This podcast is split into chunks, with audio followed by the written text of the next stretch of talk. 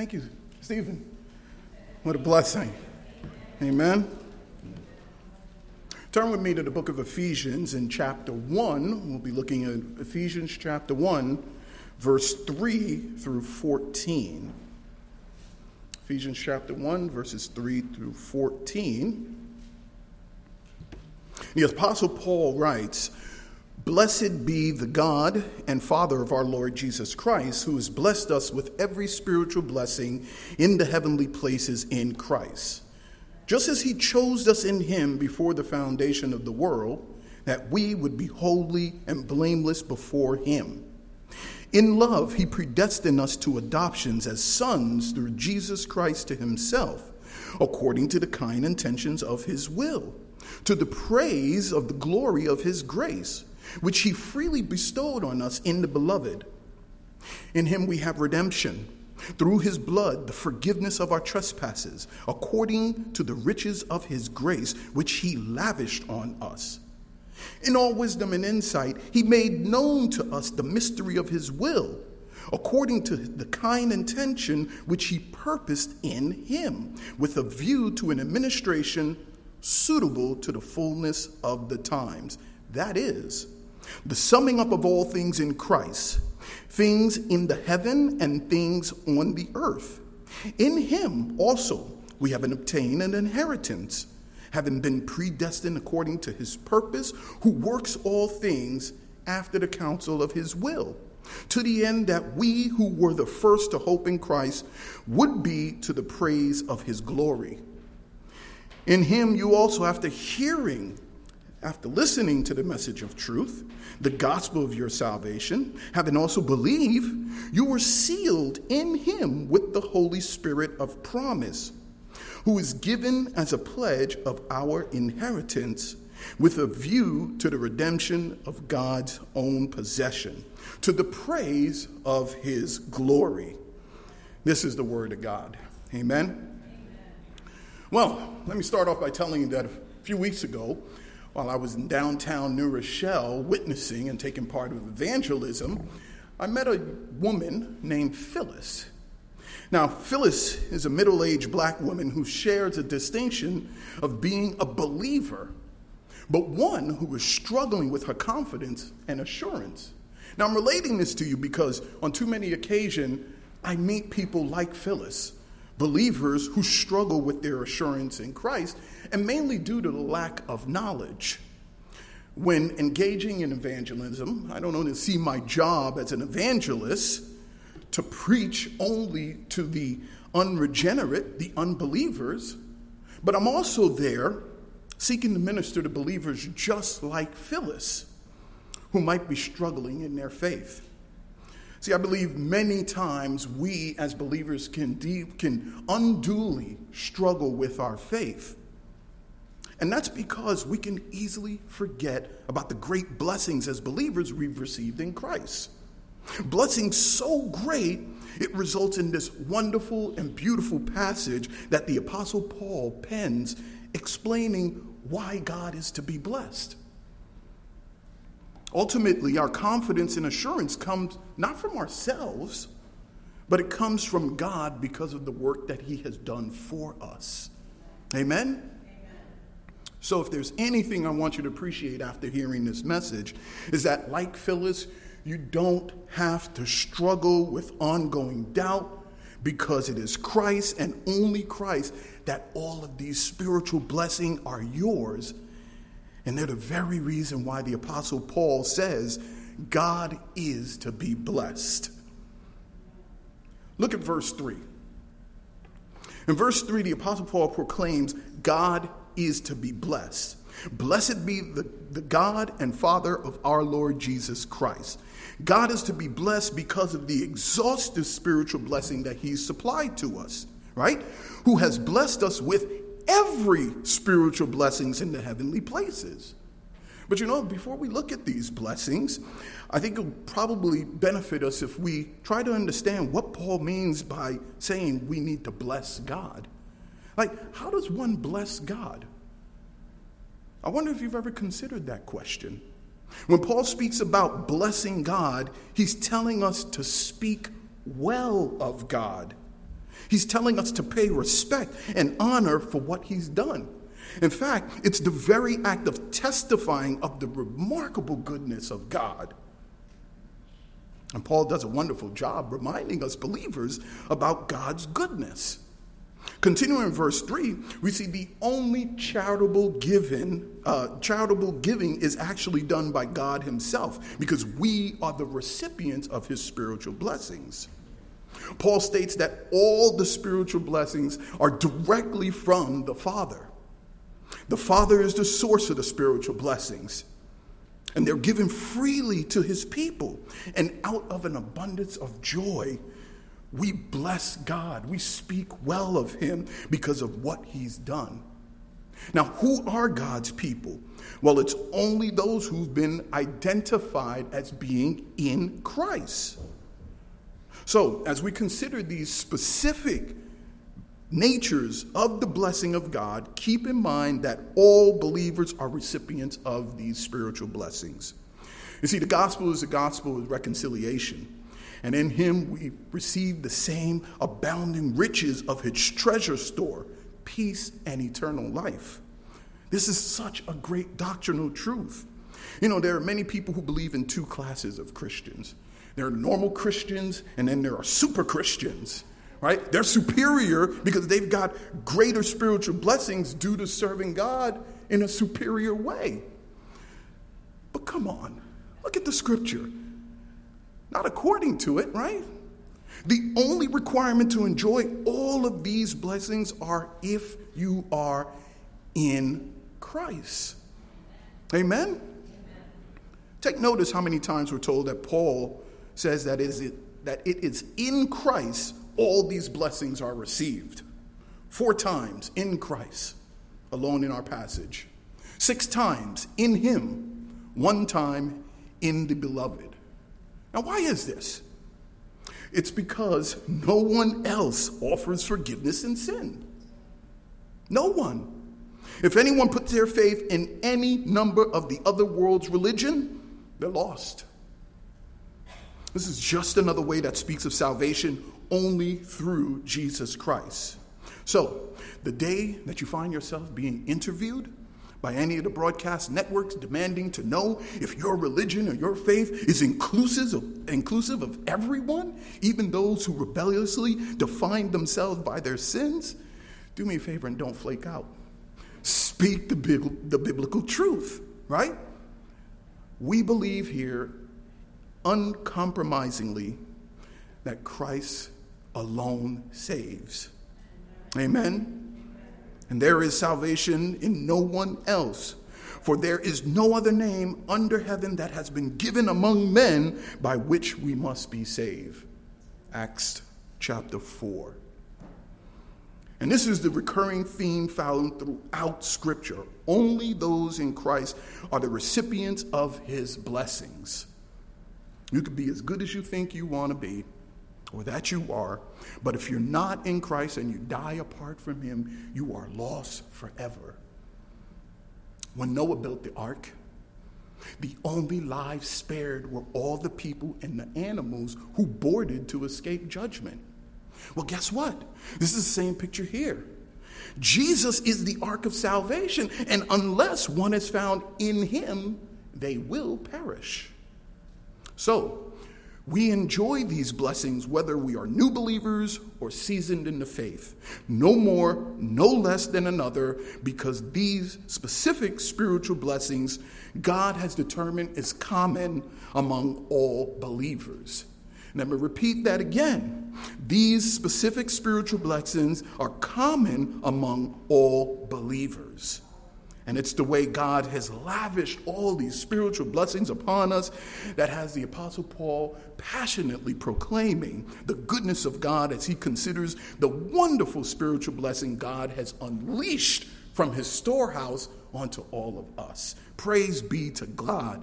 These benefits, they come as a full package for those of us who are in Christ. Amen. Now, according to the Apostle Paul, what has God done to bless us? And what are the true natures of these blessings? How do they allow us to grow day by day in the faith? How does our confidence and assurance grow? Well, Here's what God has specifically done for us. Look at verse 4. He's chosen us. Verse 5, He's predestined us. Verse 7, He's redeemed us. Verse 9, He's revealed to us the mystery. And verse 11, He's given us an inheritance. And finally, in verse 13, He's sealed us. So, the first blessing that we're going to look at, that all believers have received from the Father, is being chosen. Look at verse 4. Just as he chose us in him before the foundation of the world, that we would be holy and blameless before him. For some, this is just terrible. It's terrible to speak of the fact that God has chosen us. It's even made far worse when you consider not only did he choose us, but the, the scriptures proclaim that our choice what the choice wasn't even ours to be made. And it was made even before the world was constructed. Some will argue, well, this ruins my free will. And God is too much of a gentleman to violate that. He leaves the ultimate choice to me. Sorry, but the scripture says otherwise. In fact, it speaks of the opposite far too often for this to be true. Just consider that the fact that we are dead in our transgressions and slaves to sin. Paul uses these striking metaphors in his writing because both the dead and slaves can't do anything about their disposition. The truth of the scripture is that man's will is in bondage to sin, and outside of Christ, he can do nothing but choose to sin. So, contrary to the erroneous claim that many believe that man bears the sole power to freely choose God as Savior, it does not match up with the scriptures. The fact is that this list that we're looking at is a list of what God has exclusively and sovereignly done with hope from no one for all of those who are in Christ. In fact, in the final analysis, the only one who demonstrates free will in the entirety of the cosmos is God Himself. Right? See, it's always been about God's sovereign choice. It's always been about God's sovereign choice alone. Listen how, the, how this spiritual blessing is affirmed in the Gospel of John. In John 15, Jesus says this to his disciples You are my friends if you do what I, what I command you. No longer do I call you slaves, for the slaves did not know what his master is doing. But I have called you friends, for all things that I have heard from my Father, I've made known to you. You did not choose me but I chose you and appointed you that you would go and bear fruit, and that your fruit would remain, so that whatever you ask of the Father in my name, he may give you. Hey, can we get any clearer than that? God's friends came about by his own sovereign choice, not man, not yours, not mine. None of us had chosen him. He chose who he would establish a relationship out of this fallen and sinful world that is hostile to him and opposed to him. And don't miss some of the blessings that we see here, parallel in Ephesians 1. Chosen friends, reveal what the Father has told to him to them. Appointed, another word for predestined. To what? To go and bear fruit. See, we too were once hostile to God. We despised him. We didn't want anything to do with him. He chose us as friends. Paul writes to the Ephesians just a chapter later, in chapter 2, among them we too all formerly lived in the lust of our flesh, indulging the desires of the flesh and the mind, and were by nature children of wrath, even as the others. Pay attention to the most important intervening, most important intervention that God has uttered in the scripture. But God, rich in mercy because of his great love with which he loved us, even when we were dead in our transgressions, made us alive together in Christ. By grace you have been saved. Amen. Isn't those wonderful? These two words, but God, speaks of the intervening work of God in our lives. You see, the dead can't will themselves to come to life. They're dead, and dead people have no ability to do anything about their, circum- their circumstance. In fact, what we have here is the sovereign power of God at work. You know, it's the same sovereign power of God that Jesus displayed when he called his dead friend Lazarus out of the grave. What I love about this is that many have contemplated that Jesus specifically called Lazarus by name because if he would have just given a general call, come forth, everyone in the region would have come out of the grave, right? Think about that. It's a wonderful observation. It also confirms God's specific choice in who he calls. When God calls by name, Everyone he calls must come and will come. And when they come, they will never, ever perish. Amen. My sheep hear my voice, and I know them. They follow me, and I give eternal life to them, and they will never perish. No one will snatch them out of my hand. The Gospel of John, chapter 10. What a wonderful passage regarding God's sovereign choice and the calling to eternal life. Whomever God chooses can never be lost. Can we understand that and finally put that to rest? If God has chosen you, all of these things must proceed. No wonder you can never be lost. That's why it's erroneous to affirm the opposite, because it contradicts the word of God. Jesus himself said, I can lose no one. No one will snatch him out of my hand. Once he's rescued them from death, who can go against God? Who will dare oppose him? Every chosen by God is eternally secure. His hands are not weak, they're not limp, but they're so strong that he can't lose anybody. It's an impossibility because backed up by this is God's decree. Whosoever call on the name of the Lord shall be saved. Can you understand why this is this first blessing is to be a great boost to our confidence and assurance in Christ? Back to verse 4, we see that it concludes with just as he chose us in him before the foundation of the world that we would be holy, holy and blameless before him. According to this verse, there is a purpose for choosing people. God chooses people not merely to save them from hell. If that's all that you think he's doing, you're, you're just missing the point. The fact is that God has purpose to make a holy and blameless people in the likeness of Christ to come into everlasting fellowship with Him. You see, without holiness, there can be no fellowship with God. Without fellowship with God, no relation. Since God, since no one could survive God's holy presence if they were unredeemed. For this to happen, every one of us must be transformed from the profane to the holy. And God has accomplished this. This is why we are saints who are blessed. Along with holiness, we also will be blameless, meaning there will be no more guilt and no more bondage to sin. This is why Paul can say in the eighth chapters of Romans, therefore, there is no condemnation for those who are in Jesus Christ. You want to know where my growing source of assurance and confidence come from? Right here. There's no more guilt. There's no more accusation against me. I have been chosen in Christ. While everybody is debating about certain privileges throughout the world, oh, white privilege. Let me tell you something.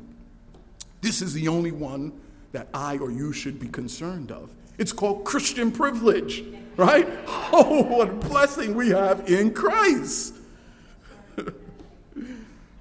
the second blessing we have received is our predestination or our appointment. Take a look at Ephesians verse 5 and 6.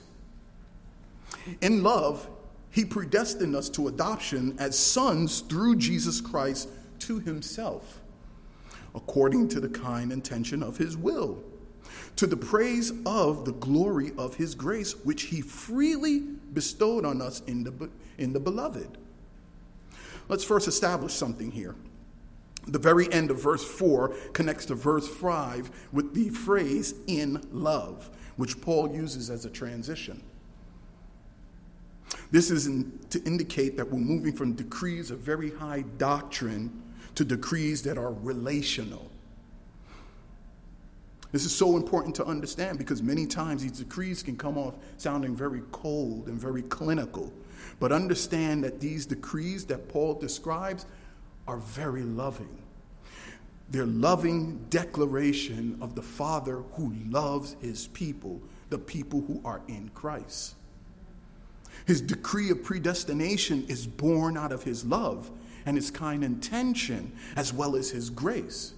You see, God's plan since eternity past was to create a people he would adopt as his own, who bear the exact image of his son, who succeeded where the first man, Adam, miserably failed. In verse 5, we read, In love, he predestined us to adoption as sons through Jesus Christ to himself according to the kind intention of his will. Again, most in most circles, this is yet another terrible word because what it does is that in, it destroys the inclusivity of universalism and instead proclaims the exclusivity of the kingdom of God. There is only one way in. The door is Christ himself. No other way to get in. That's a pretty exclusive club. And God has decreed that only those he set his love upon are to be added to his family by adoption and only through Jesus Christ. This loving adoption makes the believer a recognized child of God's household, which is the church. It is this adoption which grants us full access to God, who is the father of that household, without the need for an earthly mediator because we are adopted through Jesus Christ and he's our mediator. Paul writes to Timothy in 1 Timothy chapter 3 I write so that you will know how one ought to conduct himself in the household of God, which is the church of the living God, the pillar and supporter of the truth. You see, the household of God is another way of saying God's family, and God's family is the church. More than anything, on anything else, when one receives this blessing, there's an actual change in legal status. We go from being children of wrath to adopted sons of God. And our adoptions as sons of God can only come through the belief in one person, and again, that person is Christ Jesus. But as to many as received him, to them he gave them the right to become children of God, even to those who believe in his name, who were born not of uh, blood, nor of the will of the flesh, nor of the will of man, but of God. For uh, the Gospel of John, chapter 1. In God's loving kind, He predetermined, He appointed that those He would adopt in His family would be possible through the sacrificial work of His Son, who He who reconciled us to Himself. Also, did you notice the exclusive sovereign work of God? in that particular uh, scripture that I read, dealing with our salvation? He gave them the right. They didn't earn it, no one merited it. He gave it to them who were born not of blood, nor of the will of the flesh, nor of the will of man, but of God. You see, this is a sole work of God, and it's the premise of the gospel. God alone saves, irrespective of your pedigree, your ethnicity, and of the choice of anybody. And this is such great news and should play a great role in building up our assurance and our salvation because our adoption is not merit based. Ephesians 6 closes on the sixth verse with the answer that's common to the question that we all see over and over again now I need you to repeat after me. Verse 6, because it's the answer to why does God do anything? And in one voice we say, to the praise to the praise of the glory of his grace, right? It's always been like this. Scripture is always clear. God does everything for his own glory. And his glory he doesn't share with anybody. So we need to stop taking credit when we start claiming that, no, I did this of my will. No, you didn't. God did. And it is for the purpose of his glory. You try to rob that from him, you're going to be on the wrong side. The only determining factor of receiving God's blessing is that you are in the beloved, which is another way of saying you're in Christ. Ultimately, everything is done to the praise of God glory, and yet it's another reason why we are to speak well of God. The third blessing that we have is provided in our redemption. Take a look at Ephesians, six, uh, the seventh and eighth verse. In him we have redemption through his blood, the forgiveness of our trespasses, according to the riches of his grace, which he lavished on us in all wisdom and insight. Redemption means ransoming from captivity or slavery. And the supreme Old Testament example of this is the nation of Exodus, which embarked uh, is the nation of Israel, which embarked on an exodus where God redeemed them from slavery from Egypt, taking them for his own. Every believer has been redeemed. Every believer has gone through their own personal exodus, being ushered from darkness into the wonderful, glorious light of God. And the redemption only comes through the precious blood of Christ. It's the only accepted payment. In Revelations chapter 5, listen to what it says. And they sang a new song saying, Worthy are you to take the book and to break its seal, for you were slain and purchased for God with your and you purchase for God with your blood men from every tongue, tribe, and nation. You have made them to be a kingdom of priests to our God, and they will reign upon the earth. All right, I'm done. I'm stopping. if the outlook of your assurance haven't been uplifted by at least a couple of points, I, I don't know if I can help you going forward.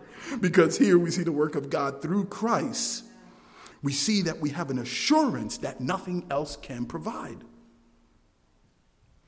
By the way, there's only two world religions. There are the religions of works. That's everything on this side says, I'll do it my way.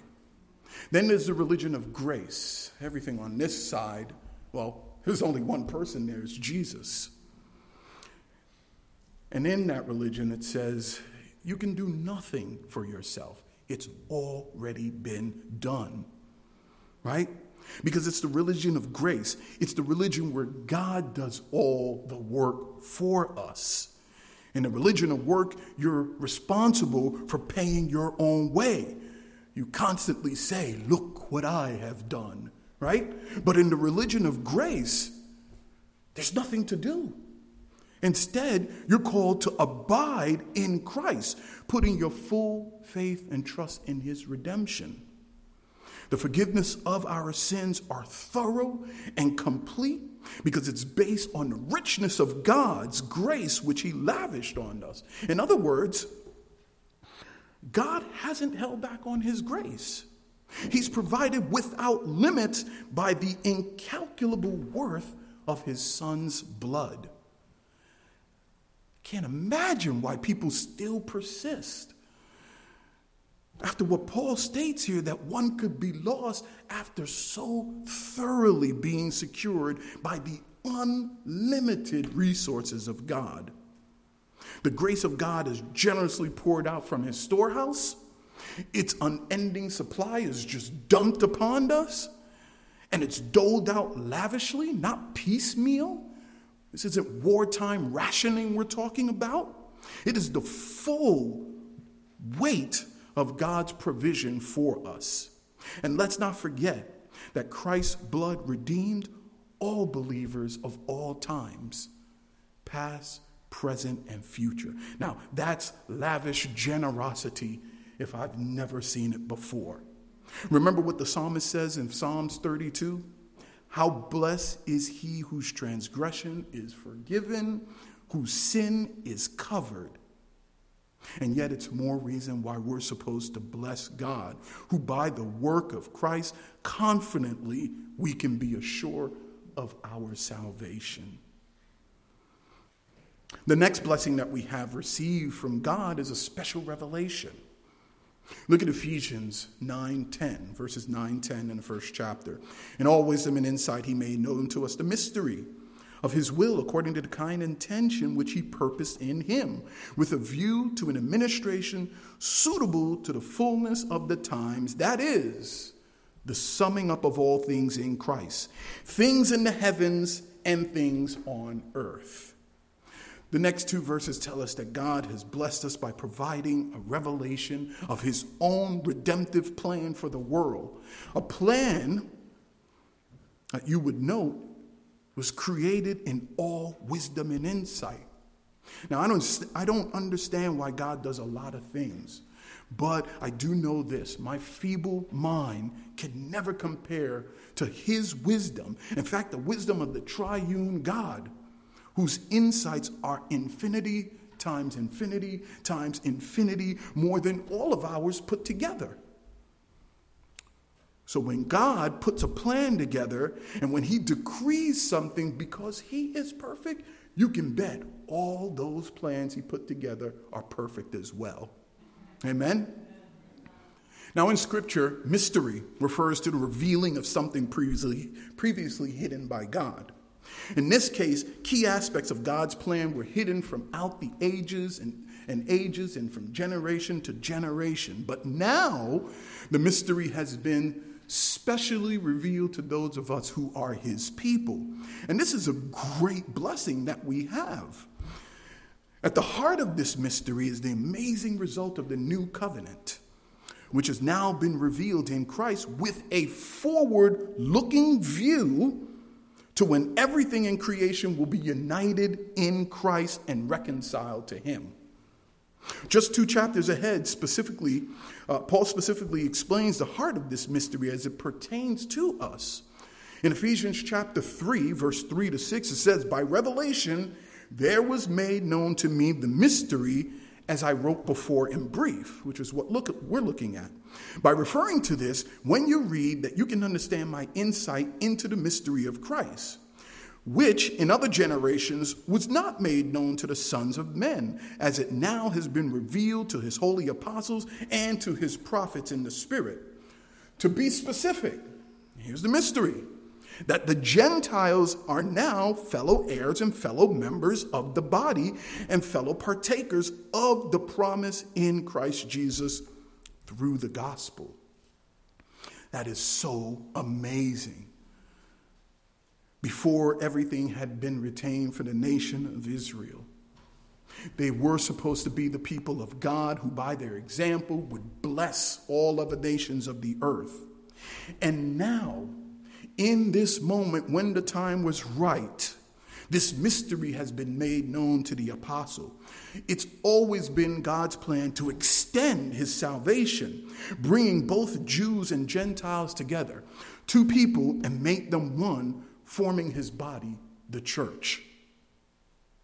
He does this through the person of Christ and by the means, as, the, as Paul says, the gospel. This is the very reason why we are a gospel centric church because it means that God has reconciled and unite the world to himself. Consider our demographics right here in Red Mills. We're made up of different heritage, ethnicities, traditions, and languages that would normally cause strife and division. But because we are in Christ, out of those, out of those uh, uh, um, um out of what normally would cause those strife and division comes unity and peace. And because everything is summed up in Christ. In Acts 15, we read after there had been much debate concerning the Gentiles, Peter stood up and said to them, Brethren, you know that in the early days God made a choice among you, that by my mouth the Gentiles would hear the word of the gospel and believe. And God, who knows the heart, testified to them, giving them the Holy Spirit, just as he also did to us. And he made no distinction between us and them, cleansing their hearts by faith. It's no wonder that Paul can affirm in Romans 11, for there is no distinction between Jews and Greek, for the same Lord is Lord of all. Amen. Amen. Unity is what God has accomplished. You know what I hate? What I hate about charlatans and false prophets is that they're always claiming to have some secret knowledge, right? That no one has supposedly found in the scripture until they came along. And it's always for sale. Why is it always for sale? Right? Books like the Bible Code or TV Prophets, and, and I actually saw this, this just had me rolling. TV Prophet came and he said, according to Psalms 89 10, if you want a prophet's reward, you need to send me, let me guess, $89.10. and I'll reveal what God told me. Could you believe that? Now, let me say something serious, even though I'm laughing. If you're sending for that, stop it. right? Stop it. Don't do it. Here, God Himself has revealed the true mystery that is our blessing. It comes as part of the full benefits that we receive. All believers have received this. There are no other mysteries, guys. It's all been revealed in Scripture, and it's been revealed in Christ. That's why we ought to bless the name of God and His Son for giving us this specific blessing of revelation. Amen? Our next blessings we have received from the Father is our inheritance. Take a look at verse 11 and 12. In him we also have attained an inheritance, having been predestined according to his purpose, who works all things after the counsel of his will, to the end that we who were the first to hope in Christ would be to the praise of his glory. This blessing is the result of God working all things to the counsel of his own will. He needs no help from no one. This is for the purpose of believers whose hope is in Christ would glorify him. Now, back in verse 5, Paul specifies that we were predestined to adoption. But here, the difference is that we've been predestined, but uh, we've been predestined, but to an inheritance, an inheritance that results in the praise and glory of God. Now, what is an inheritance? Inheritance is that which has been given or designated as an enduring possession or a lot, sometimes, redeemed, sometimes referred to as a heritage. And in fact, in Psalms 135, we find that God had given Israel the land of Canaan as a heritage. We also see in Psalms 94, interestingly, for the Lord will not abandon his people, it says, nor will he forsake his inheritance. So here what we can see there that these are two sides of the same coin. We see that God has redeemed his own possession, which is us, the people of God. And so, in sense, this inheritance is that God is ours and we are God's. Amen? This is why it says, just uh, later on in verse 18, I pray that the eyes of your heart may be enlightened so that you will know what is the hope of his calling, what are the riches of his glory, of his inheritance in the saints, and what is the surpassing greatness of his power towards us who believe. God's power is seen in the blessing of our inheritance. Now, it's easy to think that we're the most important people in the universe, but even this blessing, we see the sole focus is on God. It's the means to the ultimate end of glorifying Himself. And this is such wonderful news. God is our inheritance, fulfilling the chief end of man, which is to glorify God and enjoy Him forever. And we, we also are God's inheritance.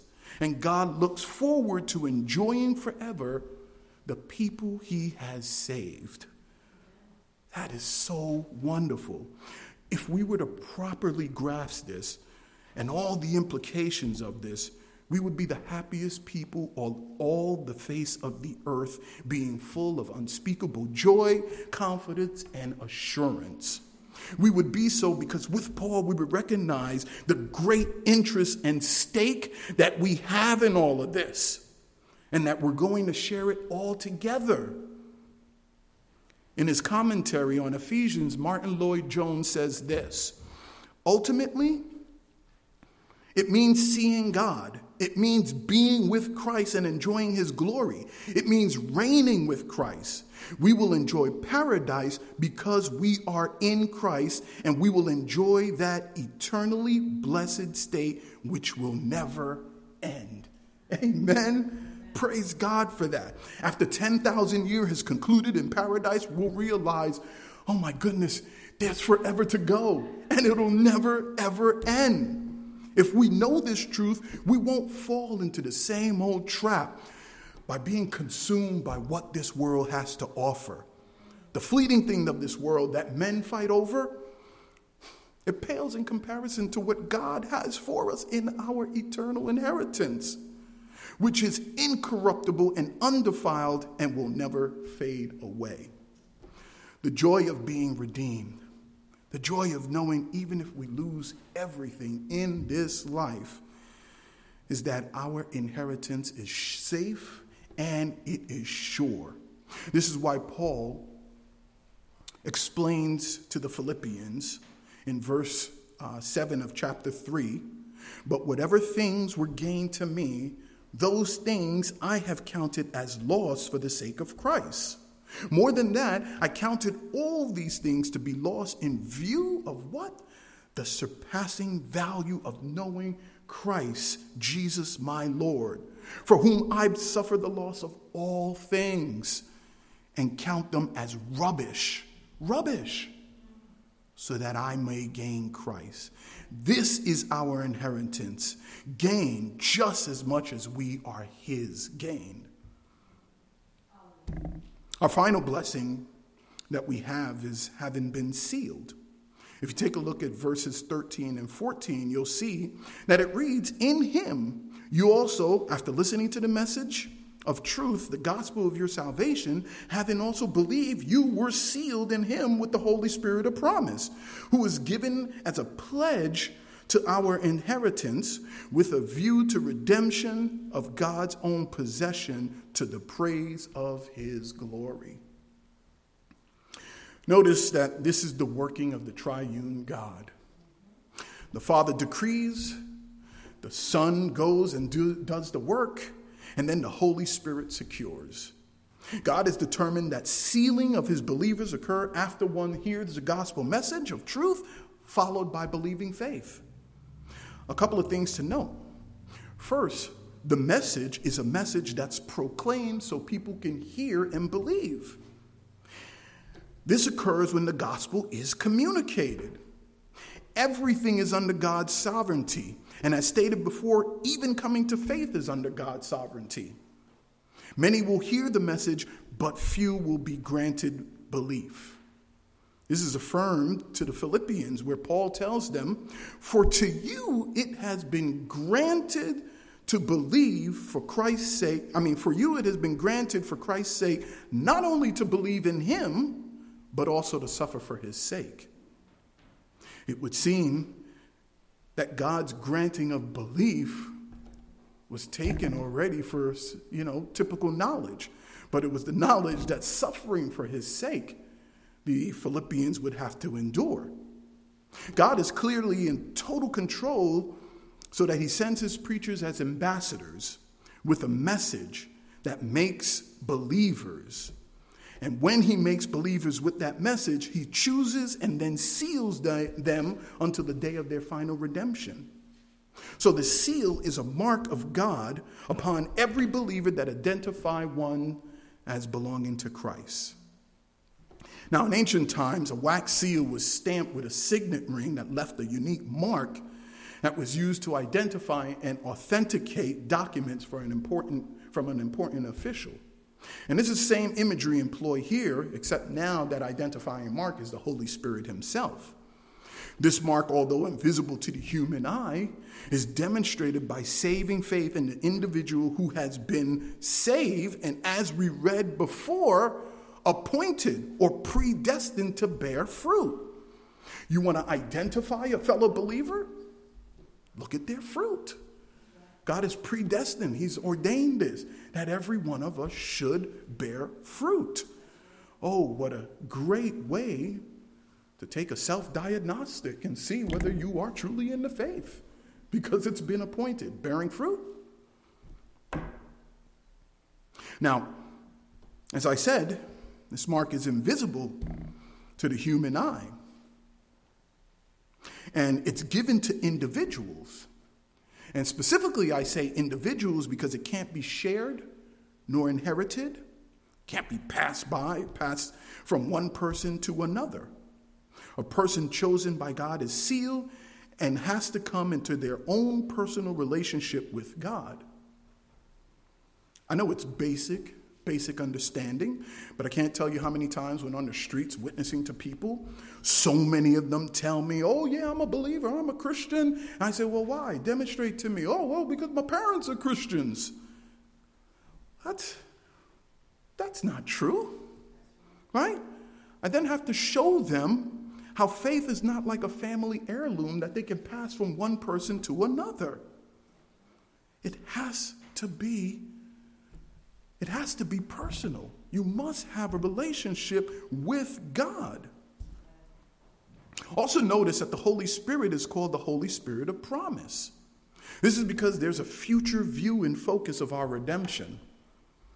We are God's own possession, His inheritance and it's impossible for him to lose or abandon us.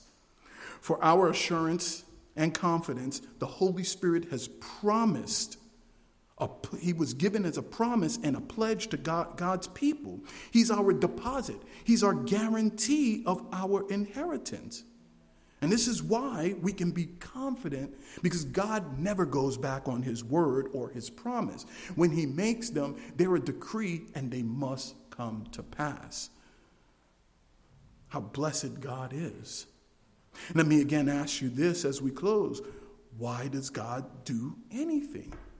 Well, even as this close, we see the answer is and always has been to the praise of his glory. These are the reason why God is to be blessed. What he's done for us in providing such amazing blessings is the basis of my and should be for your growing confidence and assurance. There's a clear difference between worldly confidence and assurance which arrogantly boasts in its own works. The confidence and assurance that we have is based on the work of God, which He's done and accomplished through Jesus Christ. And ultimately, it's to the praise of his glory and to our benefit as receiving all these blessings in Christ. Amen.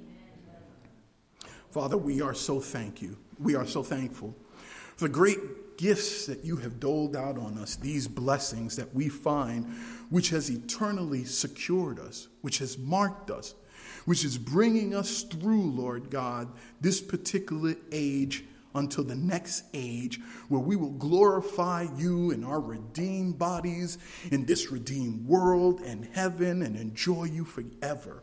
Oh, how great it is is the man who and the woman who will stand there and see you, talk to you, fellowship with you. And then we will remember how fleeting this world was, how the tribulations of this world in comparison to eternity has paled and though it feels long, it is but momentary and a light affliction because of the sovereign work that you have done in preparing us for the next age to come. And so we pray, Lord God, as we remember these blessings, as we grow in confidence and assurance and into the image of Christ, that after all this, we will all glorify your name and bless you, speaking well of you to all men, women, and children of the earth, because you too will share this with them if they repent of their sins and are found in your Son, Jesus Christ. This we pray today. Amen.